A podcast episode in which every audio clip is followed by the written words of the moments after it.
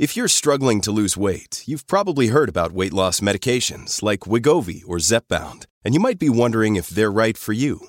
Meet PlushCare, a leading telehealth provider with doctors who are there for you day and night to partner with you in your weight loss journey. If you qualify, they can safely prescribe you medication from the comfort of your own home. To get started, visit plushcare.com slash weight loss. That's plushcare.com slash weight loss. plushcare.com slash weight loss.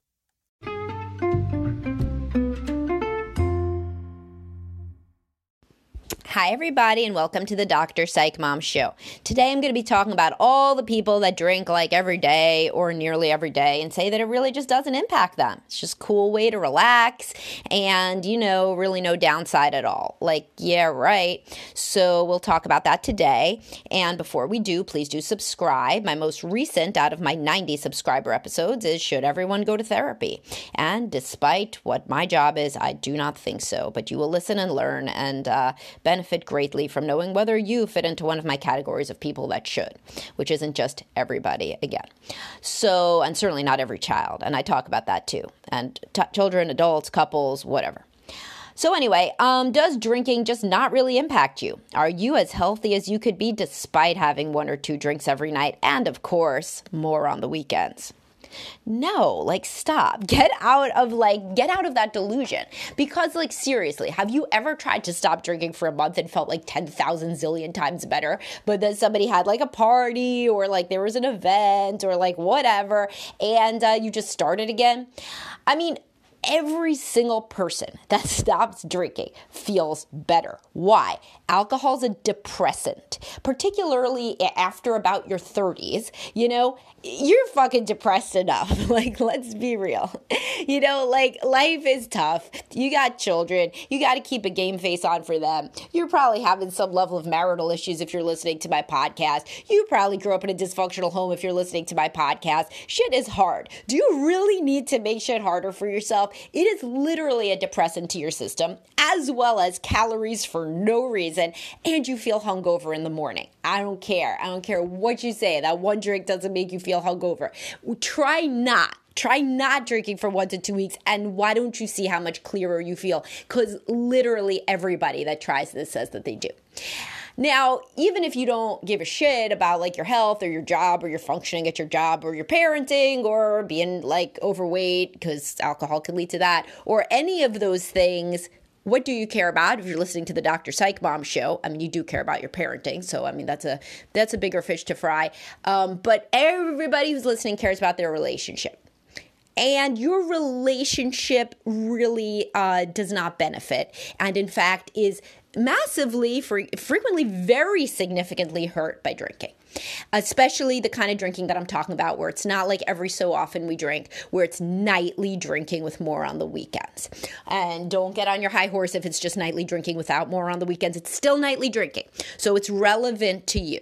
So, what happens to couples? Well, it depends whether um, they are more conflict avoidant and not in a good way, not like just happy, but like uh, they, whether they sweep conflict under the rug or whether they are um, fighters, you know? Uh, and they argue a lot. If they argue a lot, well, let's just take one little guess about when they come in couples counseling, people be like, oh, I had a terrible fight on Friday. And I just don't want to be like total, like, you know, bitch. So I'm not like, oh, because y'all drank. Like sometimes I will. If we know that that's like, like an issue, I'll be like, oh, did you drink? They'll be like, yeah invariably they'll say yeah you know if if they drink then the drinking makes the fight worse you know? Like and then couples that haven't even thought about this it's like they got to come in a few times and like they had like pretty good week or an all right week or something. And then this is my favorite line. They'll be like yeah it was because we drank but you know what? The issues were there anyway you know what? Like, let me tell you, the issues are going to be there anyway. Like, you know, th- there is never a couple that goes to couples counseling. They're like, oh my God, we resolved every single issue, not only all the past ones, but all the future ones. We are just like literally never going to have an issue anymore. That I check back in five years and they're like, yep, damn straight, didn't have a single issue. Of course, you're going to have issues. You're two people, right? That have individual lives and preferences and wants and desires and stressors and uh, backgrounds and you're going to have issues. So it it's like it counts that you drank. Your drinking likely made that fight happen when it wasn't gonna happen. And it isn't better. Nobody's ever like, man, we feel so, so much better after we had that drunken fight. We were both on our A game. We were super logical. We were very empathic. We really finally heard each other for the first time.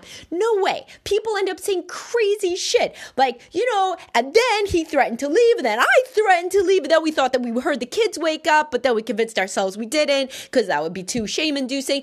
And then, you know, I took his phone, then he took my phone, and then I told him that, you know, he was an asshole. He told me I was an asshole. Like, what? Y'all are paying for couples counseling. Come and have the damn session. You know, when you're both sober, I would never do a couples counseling session when people were drunk because they can't think straight. So, how can you tell yourself that any fight that you have when you're drinking is anything except making the relationship a thousand times worse? You're both ashamed afterwards, then you're hungover the next day, likelier to be irritable and get into another fight.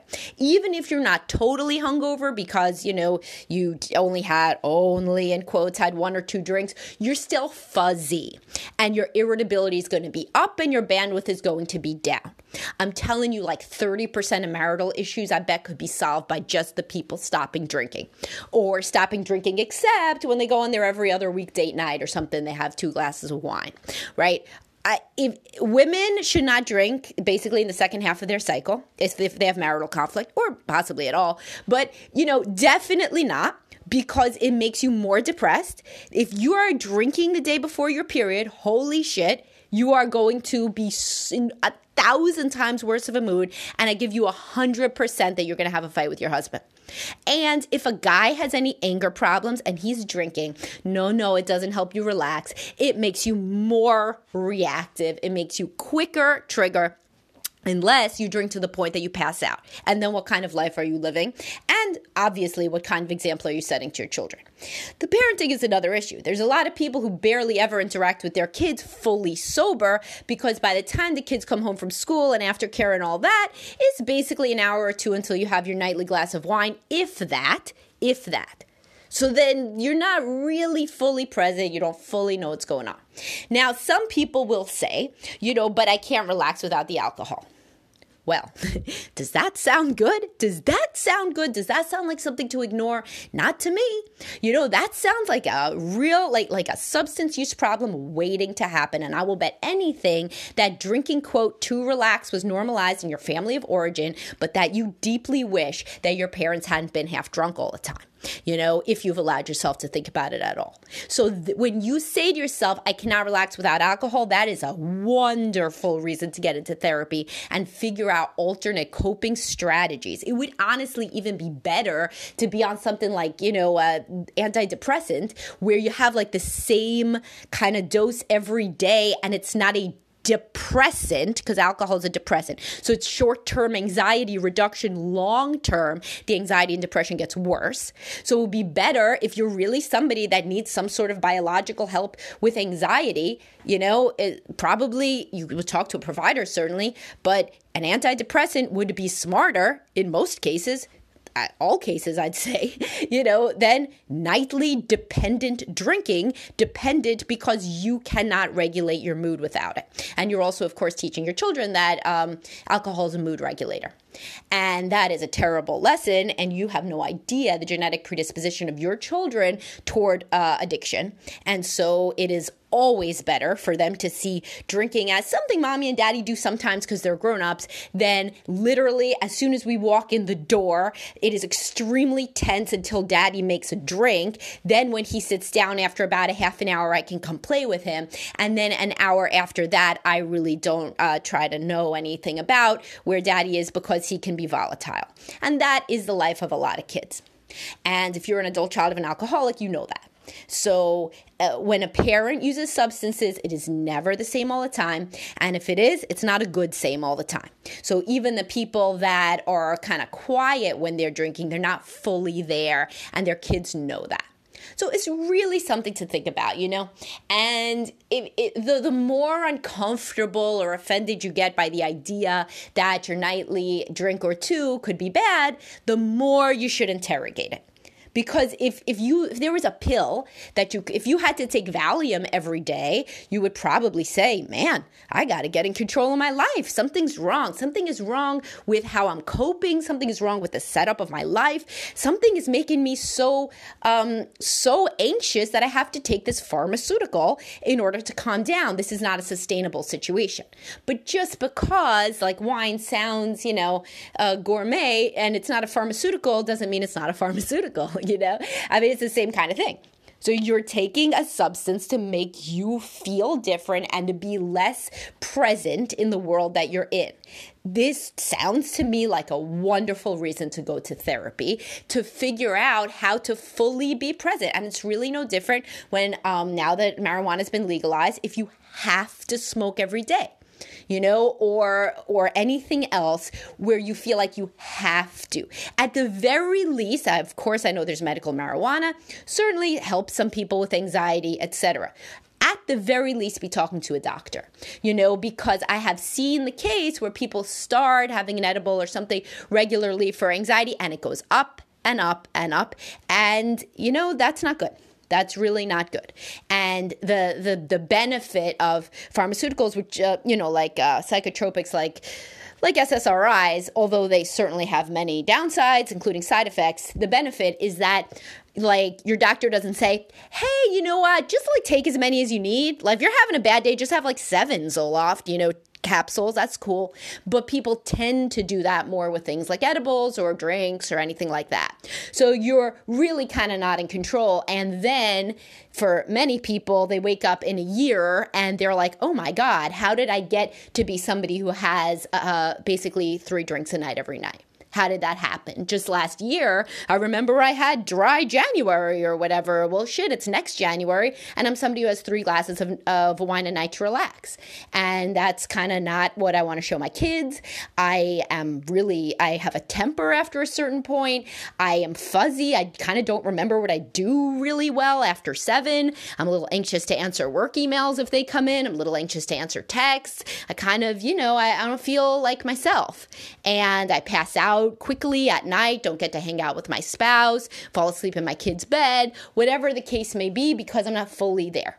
And of course, goes without saying that exercise and other health initiatives generally, um, you know, don't happen as much when somebody is drinking a lot or drinking um, regularly, constantly, because again, you wake up and you're fuzzy. And that's a real thing and a real effect of drinking. So, anyway, if this spoke to you, it would be definitely something to bring up with a spouse. You know, like, do you think that I drink too much? And they may say something that surprises you. Or a lot of times, honestly, they'll say, well, yeah, but you know, I still want to drink. Well, what does that mean? I mean, that's kind of more common than you would think. And um, what it means is, hell yeah, you do. But I uh, self regulate with alcohol, and I certainly do not want to examine my own behavior. So allowing you to be basically kind of, you know, drunk every night is allowing me to do the same. And possibly even I drink a little less than you. So it makes me feel better than my, about myself. Of course, they're not articulating any of this. I'm just describing how it goes. And this is why couples frequently get stressed when one stops drinking. But that doesn't mean couples also get stressed when one person stops being depressed. You know, this doesn't mean that you should stop working on yourself because it stresses the relationship. It means that you need to interrogate the relationship more because any dynamic change is going to stress it. And g- long term, it will be a net positive for either person to improve in, in any mental or physical health domain but the other person needs some catch up time because frequently one person's change makes the other person look at themselves and they do not love what they see. And maybe then they realize they drink too much, or in the case of depression, they realize that they're pretty depressed, and the other guy was just, you know, like if your husband's depressed and he's running around being angry and yelling, then you could be kind of quietly depressed as a woman and feel like you're all right, you know, at least you don't yell at the kids.